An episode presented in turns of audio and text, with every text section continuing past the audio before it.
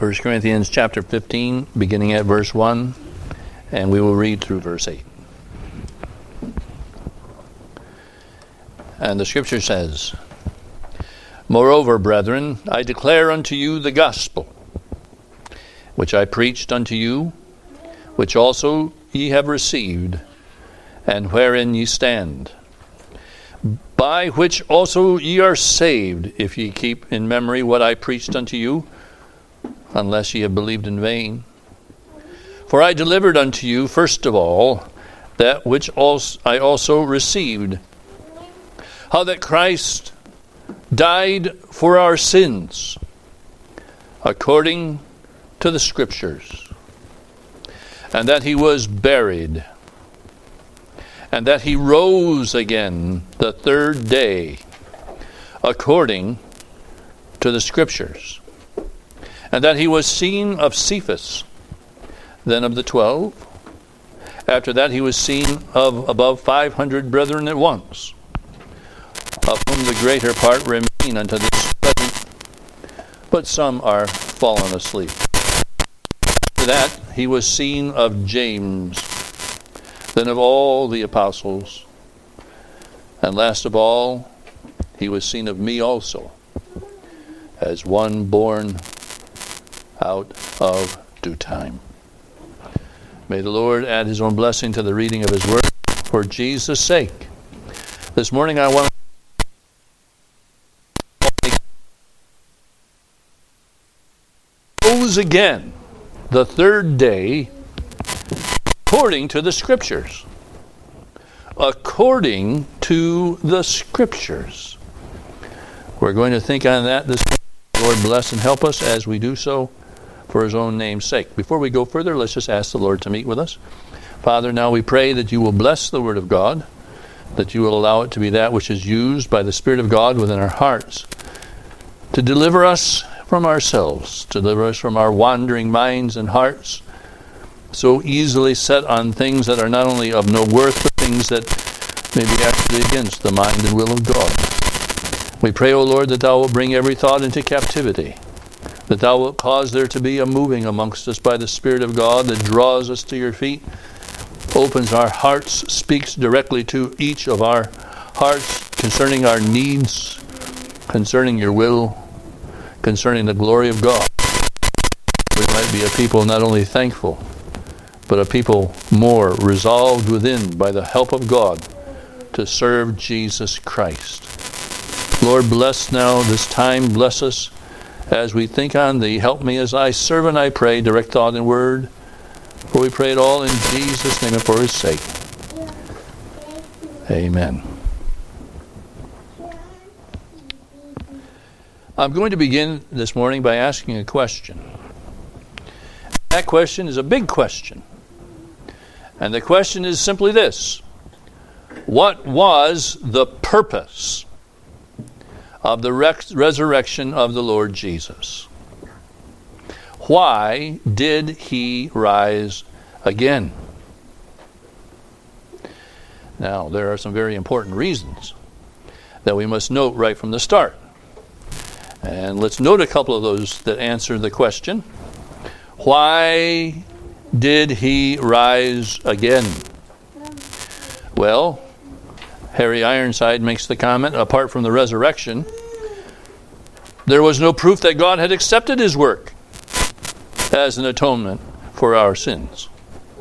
In other words, the fact that the Lord Jesus was raised from the dead showed that the Heavenly Father completely approved of and accepted the payment for our sins by the Lord Jesus on the cross.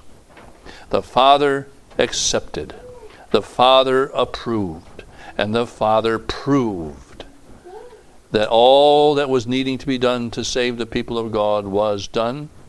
Christ's work was perfect, Christ's work was final, it was complete and he was successful. And so the Father's approval is seen. There's one very important reason. Well, you'd have to say, along with that, the Lord Jesus was himself God. Death couldn't hold him, could it? He had the power to lay down his life, he had power to take it again. That very truth demanded that he rise from the dead. We might also say this that the resurrection also proved the power of the Lord Jesus to bear away sin and also to rid his people from the power of death. And that power of Christ was absolute. He has the power to take away your sins. You and I ought to be very. Our sins need not be upon us, they need not be that which rules us anymore. For the work of the Lord Jesus has freed us. And if the Son shall make you free, you shall be free indeed. Death could not hold him. And because it couldn't hold him, it can't hold us. Sins were put away. And by the way, your sins cannot return to you when Jesus puts them away. Sometimes our old heart and the devil try to convince us, hey, you know those things that you did in the past? They're coming back to get you. No, they're not. When Jesus puts away sin, they're gone. Gone, gone, gone, gone. All my sins are gone. You know that chorus. Sins put away would not return if they've been put under the blood. But another point that I would like to think about with you this morning is this that the resurrection of the Lord Jesus was part of the eternal plan of God. He had to rise from the dead because it was part of the eternal plan of God. It was predetermined and it was foretold. The Lord Jesus, and here's my pointing to where we were taking our text. The Lord Jesus rose according to the Scriptures. Now, that, that does not mean that the Scriptures were the cause of his resurrection. The Scriptures, no, were rather a forecast of the great work. They set forward the mind and plan of God. And they also tell us what was in the mind of God. Not only toward the Lord Jesus, but toward all those who now have victory over death because Christ had victory over death. The Scriptures, the Scriptures, they tell us that Christ must rise. Indeed, again, according to the Scriptures, tells us that the resurrection was not just something that happened. The resurrection also was not just heaven's reaction Keep in mind, there are some that say, well, the Lord saw what Christ did, therefore he, in reacting to that, approved it and raised the Lord Jesus from the dead, so that the resurrection was just a reaction on the part of heaven. No, it wasn't. No, it wasn't. The resurrection was the eternal and unchangeable plan of God. Now, at this point, we would need to ask what do the scriptures say about the resurrection and how that would relate to me. What do the scriptures say? Well, the answer to this is what we will think about and try to answer today. And so, my subject to you is simply this The scriptures give a true witness to the certainty of the Lord's resurrection but they also give witness to what the resurrection makes certain. Let me say it again. The scriptures give witness to the certainty of the Lord's resurrection, and also they give witness to what the resurrection makes certain. You say, didn't you just say the same thing? No, it's a little bit different. The certainty of the resurrection and what is certain because of the resurrection. So, Let's consider what the scriptures say about the resurrection of the Lord. And to do that, we will look at the ways in which they speak as well. Now, we will note that the scriptures speak of the resurrection in mostly two ways as prophecies and as types. Now, you say that's going to be real technical, isn't it? No, I'm going to try to make it as simple as I can. What is a prophecy? A prophecy, see if you can keep these words in your mind. It'll, I think it'll kind of help you. A prophecy is a foretelling. A prophecy is a foretelling of something that will come to pass and may also include the reason or importance for the foretelling. Not only does it say this is going to happen, but here's the reason. It doesn't always say that, but sometimes and a lot of times it will say that. A prophecy is a foretelling. A type is something that serves as a picture to show how what is to come to pass that will be like. In other words, it's not a foretelling, it's a foreshadowing. Now, you think about those two words, try to keep them in your mind. I know you're like, why, he's getting way over my head. A foretelling and a foreshadowing. For example, let me give you an example of a type. The sacrifice of a lamb in the Old Testament was to teach what the sacrifice of the Lord Jesus as God's lamb will be like. So the lamb was a picture, it was show what will happen when the Lord Jesus comes. It's a foreshadowing of the Lord Jesus. So, you have two ways, really, in which the Lord's resurrection was displayed in the Scripture.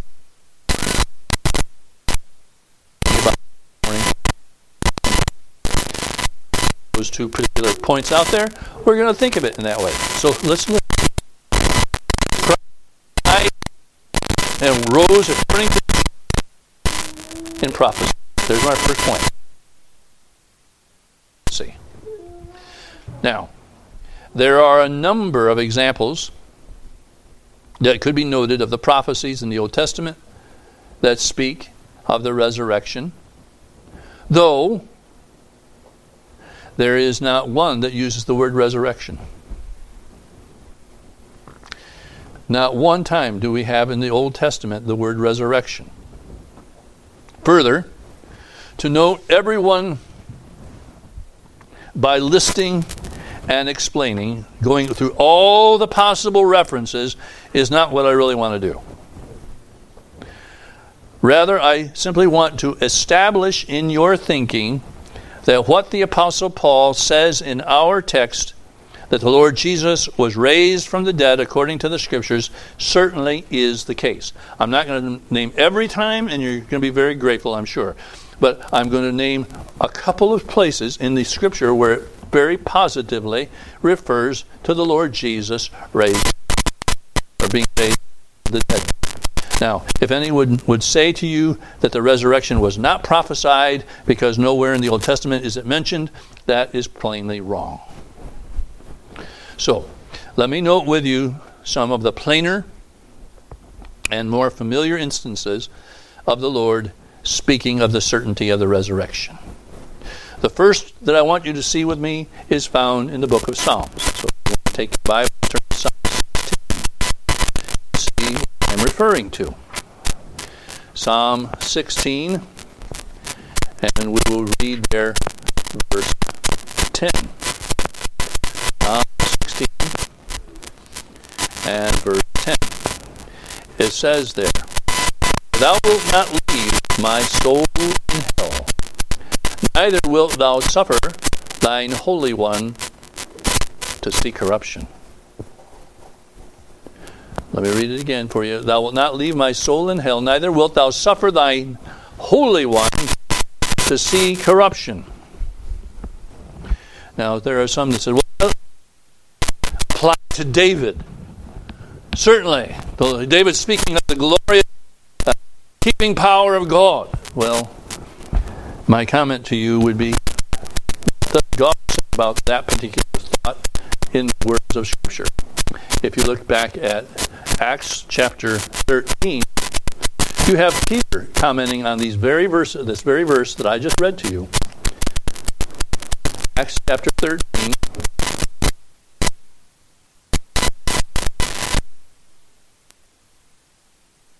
speaks about this particular one.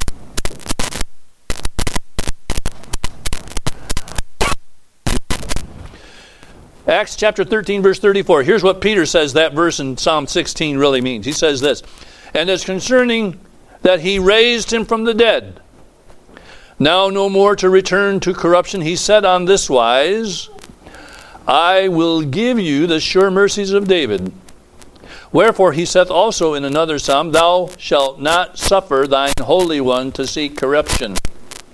For David, after he had served his own generation by the will of God, fell on sleep and was laid unto his fathers and saw corruption. But he whom God raised from uh, raised again saw no corruption.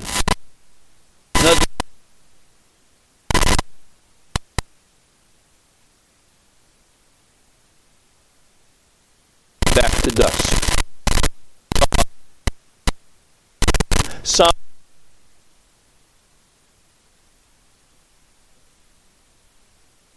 About anybody else either because all the same thing happening to them. So, it is indeed talking about the Lord. Why does the Lord not let his Holy ones see corruption? Well, that's a very good question. Why will he not let his Holy ones see corruption? Why is it that the Lord Jesus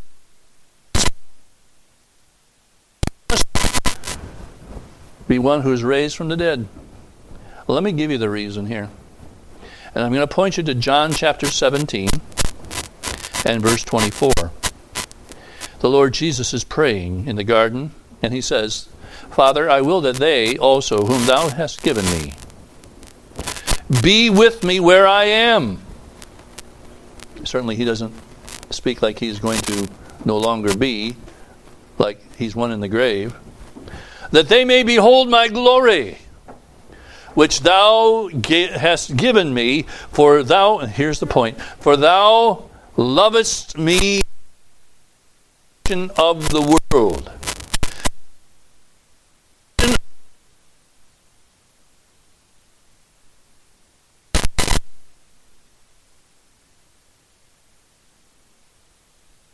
Of John 17 speak of the love that the Father has for him whom he calls the Holy One. This Holy One will be the one who will sit at his right hand, as he did before. So you say, well, what's the point? It's simply this. The Father loved the Son before the foundation of the world. I am going to ask a question. How did the Father love the Lord Jesus? Here's a good point. How did the Father love Jesus before the foundation of the world? It's important that you hear me and understand this because this has a relationship to you too. How did he love him?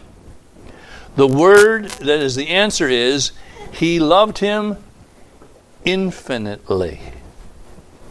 He loved him infinitely. In other words, the Father loved the Lord loved him loved him immensely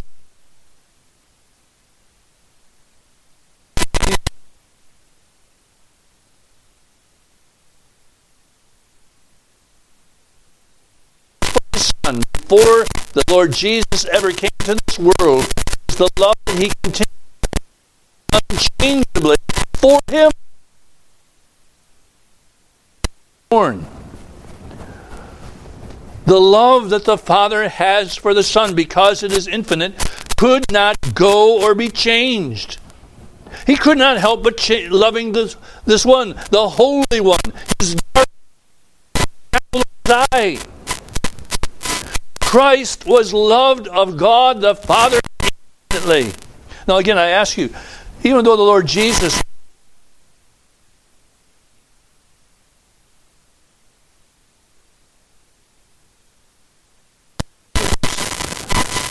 he did not. Did he do anything? Did the Lord Jesus ever do anything in the course of his life that would have changed infinite love. Now, I'm speaking as a silly man when I say that. You can't change infinite love, it cannot be changed. Well, the answer is no. He did nothing other than that he was made our sin. So, here's my point there was no change in the love of the Father for the Son. Perfect, holy, full, immeasurable, and unchangeable. Because of this, Christ could not stay separated. The Father would not allow a permanent separation of Christ from Himself. He could not have that. There was no change with Christ, therefore, the determination that Christ would be exalted and sit at the right hand again had to happen. The scriptures had to be fulfilled. The resurrection had to happen according to the scripture. Now you say, how really possibly relate to me?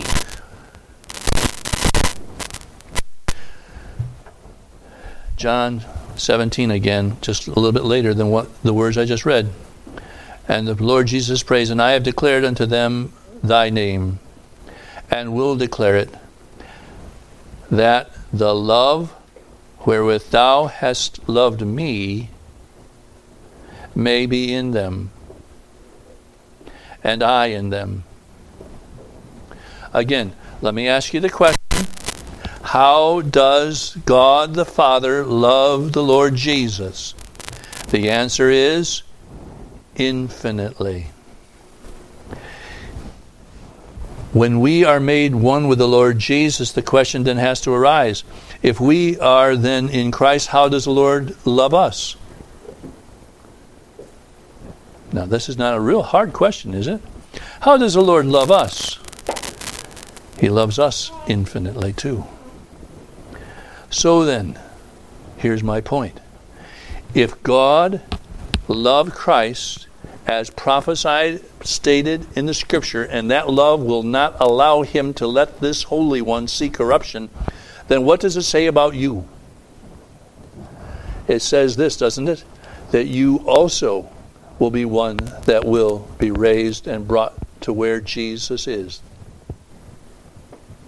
The scriptures show us what God has planned from eternity. God has always planned that the Lord Jesus would have a people. Here's how this will happen. So, Psalm 16, verse 10 is a prophecy. There are many others. I'll just. For example, Isaiah chapter 53, verse 10 says, Yet it pleased the Lord to bruise him. He hath put him to grief. When thou shalt make his soul an offering for sin, here's the point he shall see his seed. He shall prolong his days, and the pleasure of the Lord shall prosper in his hand. Here's a plain statement that the Lord Jesus will see his seed. In other words, he will see those that he has saved coming to the place where he is, safe and sound. He will be alive to do that. Well, let me just point out one other one. I don't want to belabor this. According to the scriptures, does the Old Testament predict the resurrection of Jesus Christ? Yes. Psalm 16, verse 10 is a very prominent verse. I'm going to give you one more. Hosea chapter 6, verses 1 to 3. Hosea chapter 6, verses 1 to 3. I'm going to read it to you. See if this sounds somewhat like what we're dealing with on today's message.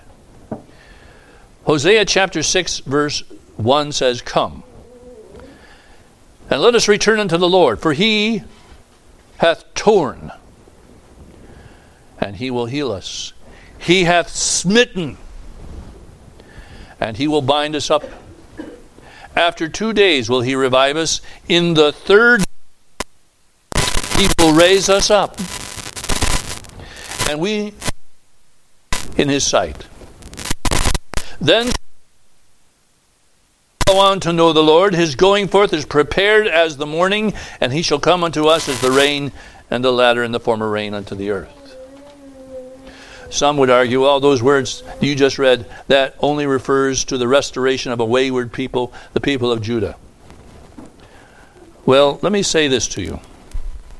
Maybe I can make it plain. I hope so. It is very frequent in the Old Testament that when the Lord offers prophecies, that they have both a right away meaning and they have a distant meaning. Sometimes that is very, very examples of this a right away meaning and a distant meaning, all in the same wording. And they are examples of the way that the Lord reveals His truth. But here I just simply want you to remember or think about this with me. We have here in Hosea chapter 6 a statement of the judgment of God on one who is smitten. Smitten. My question is does that not sound at all like Isaiah 53, verse 4, that says, Yet he did esteem him stricken, smitten of God, and afflicted, the one who is torn. But then you have the statement there in verse 2. And we have the words, After three days there will be a rain. Now you say, Well, that's just the immediate thing. They said, No, there is a longer a distant meaning here. There will be a raising up. Now, again, I'm going to come back around to my thought with you. The reason I'm giving you these examples, and again, there are others, you would have a very good time. It'd be a, a, a good thing for you to study through and see where the scriptures reveal this. I'm just giving you two. But my point to you this morning is simply this that the purpose of the prophecies is to fasten in our minds, in our hearts, the certainty of the resurrection because it was foretold. It didn't just happen, it was not certain just because it was also spoken of certainly in the scriptures. But there's also an element in which that we might know comfort that we would have a comfort as certain as the Lord was to be raised, and all of this was planned from eternity. So also we would have a certainty and a comfort that what was true of the Lord Jesus will be true of us as well. Does the Scripture speak of the resurrection of Christ? Yes, by prophecy. Let me also give my second point. Hang in there with me the scriptures also speak of the resurrection in type. So, according to the scriptures in type. Now, we said a type is a foreshadowing. I want you to think about this with me. See if you can think about the, and, and envision what I'm saying. Are shadows the real you? the real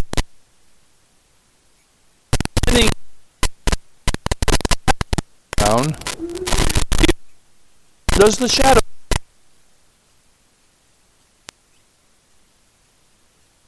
I'm, I'm telling you, I'm going to baffle scientists with this one. If you move, it move, does it? Huh? A shadow. No, wait a minute.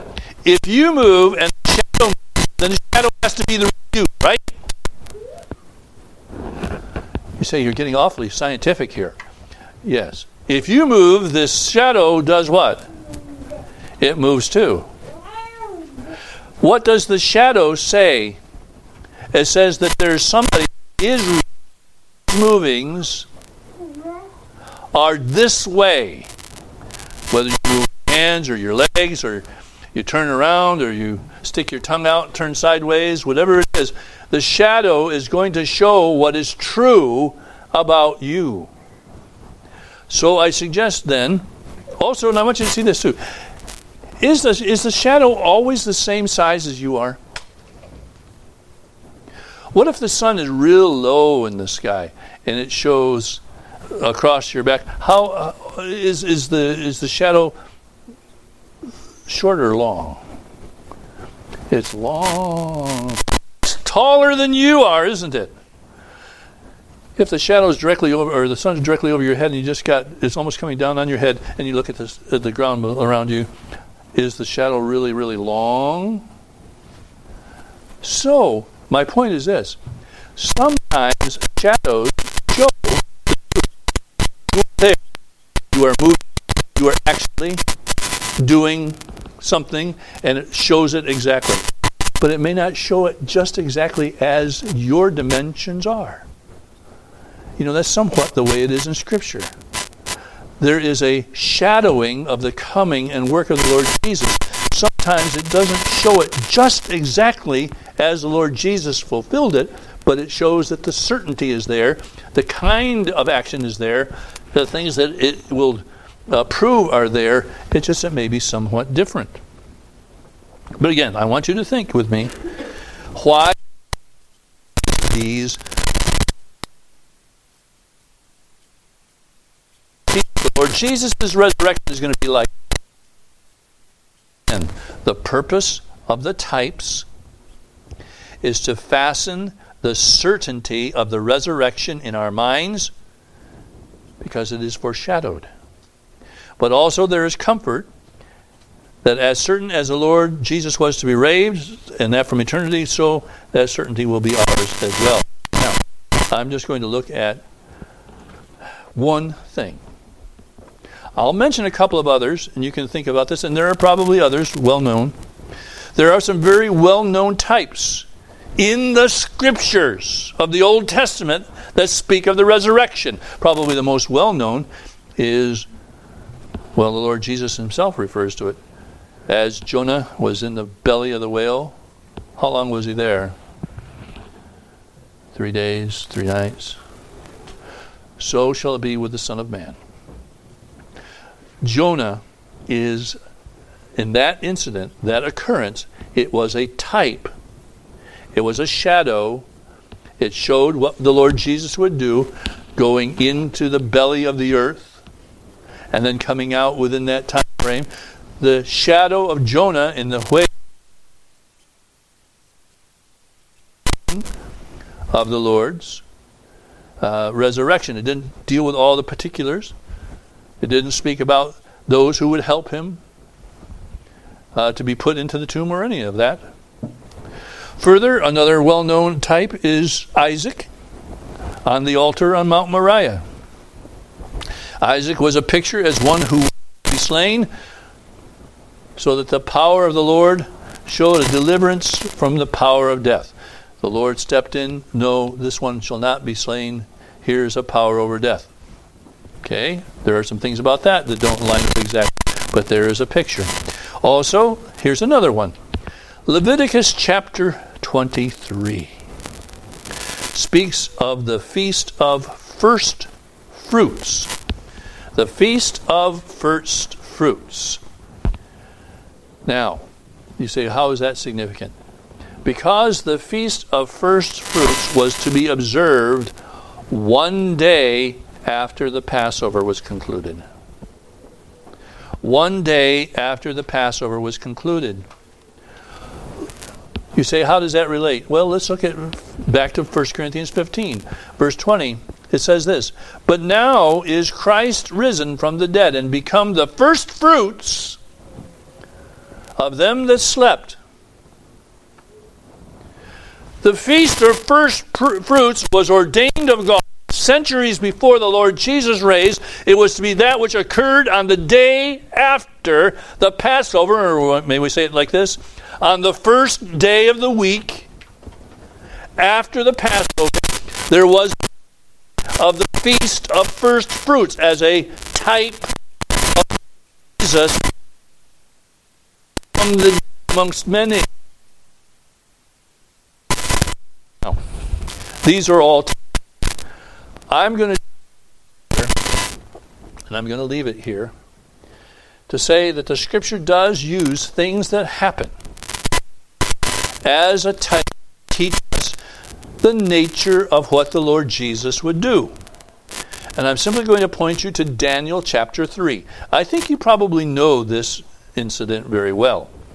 Daniel chapter 3, verses 16 and 17, and you could probably go on much longer than this in that reading.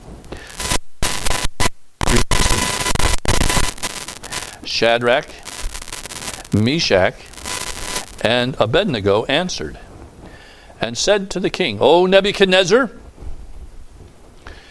we are not careful to answer thee in this matter. In other words, there was no voice, no argument of why. There was no lifting up of the voice. As to why they should be spared or why not.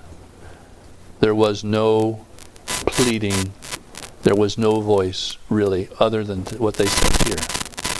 But there was a word of testimony.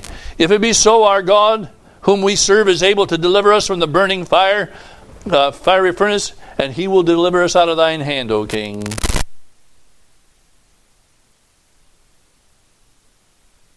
Are you familiar with it? Are you guys familiar with what I'm saying here? Shadrach, Meshach, and Abednego, what happens there?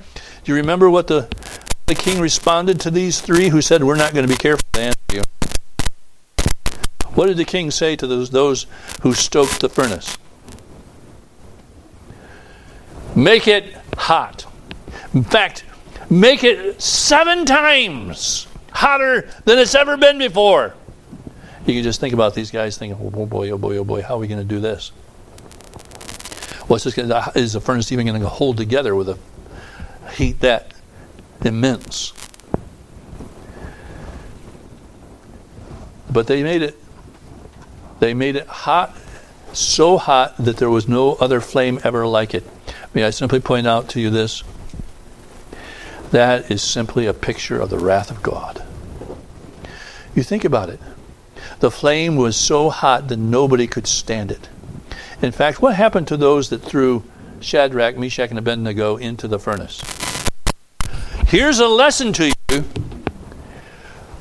Those who go by their own strength, according to their own righteousness, and face the wrath of God will be destroyed. No one can face this wrath and survive. Now, what happens to the Shadrach?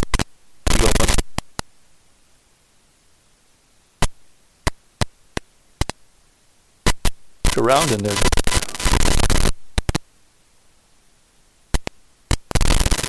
It says that there were like the Son of God. Here's my point. Because he was there. Because he perhaps preceded them into that place. There was no heat felt. There was no smell that passed upon them when they came back out of the furnace. Could anybody tell that they were ever in the furnace? Were their clothes singed or eyebrows singed? What was the point? They came out.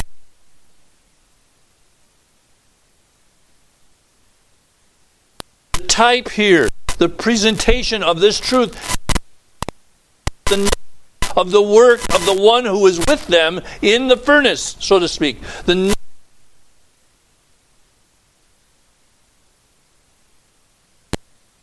that the Lord Jesus causes the heat of God's wrath as well as the smell of death not to touch those that go through the furnace with him. It's a type. Does give a picture or an example or show as a shadow that which takes place that proves what Christ Jesus would do for his people. Oh, I stand up here and just say one word about all this, it would be this certainty. These things were given in the Old Testament that they would know that there will be a was believed, Paul writes to the Corinthians, was not something that was.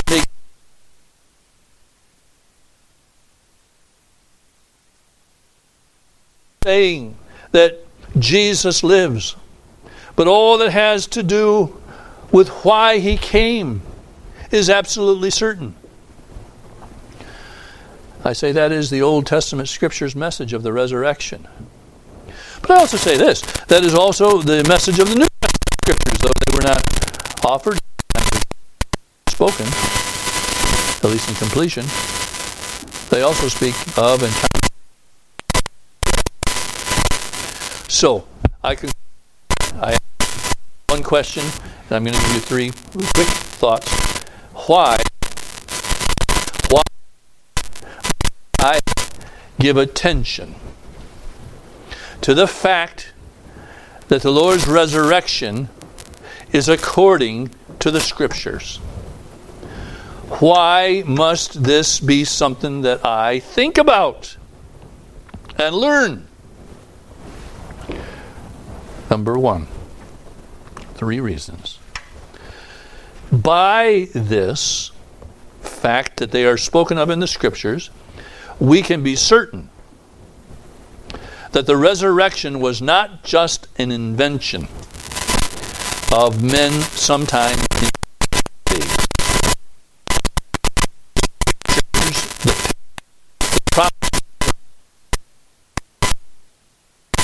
centuries, though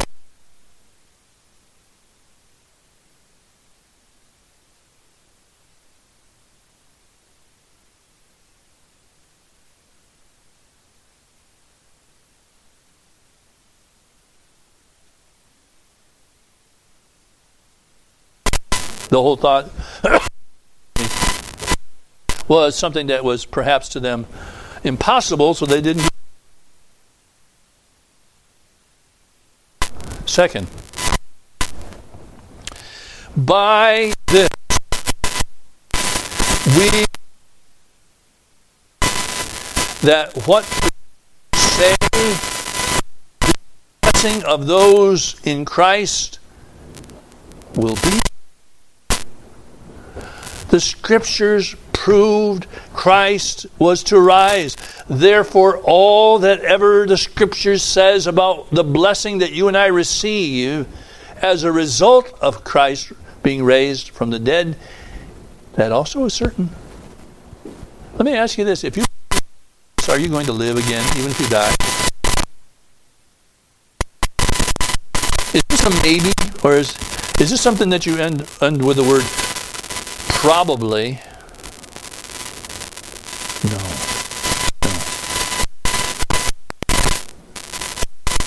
No, the Lord Jesus told Martha that him yet shall he live.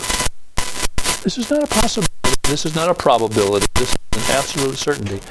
The scriptures speak of it Christ, this then preaches to you that what the Lord promises to all those that believe in the Lord Jesus will most certainly be yours. But then there's because this is so certain, you can you and I then can be equally certain that Jesus lives. And because he lives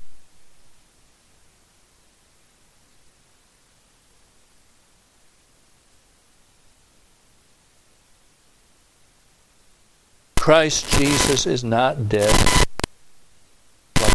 Christ Jesus is not off in some distant place. Christ Jesus is on the throne at the right hand of God. The Lord Jesus is not being inactive, the Lord Jesus is constantly praying for you and me for the help knowing this, remembering this, that Christ Jesus rose according to the Scriptures, sets the fact of the resurrection, but it also sets the fact of his now priestly work.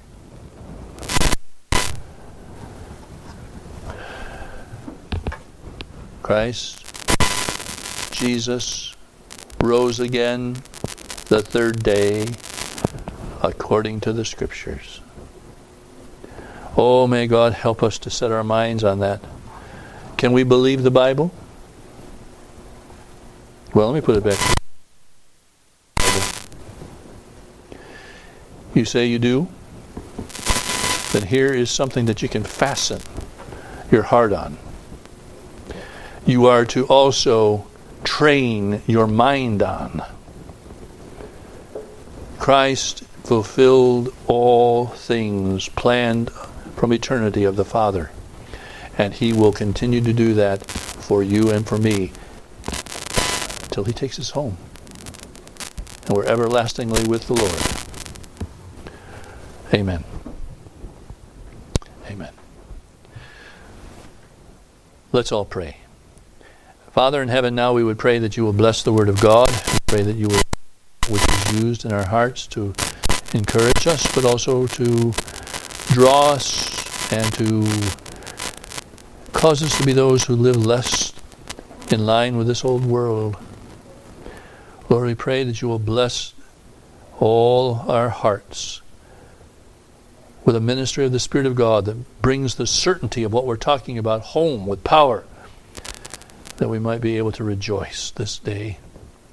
Rejoice that we are a people kept, a people blessed, and a people that face a certain future in Christ Jesus. The Lord bless thee and keep thee. The Lord make his face shine upon thee and be gracious unto thee. The Lord lift up his countenance upon thee and give thee peace. Amen.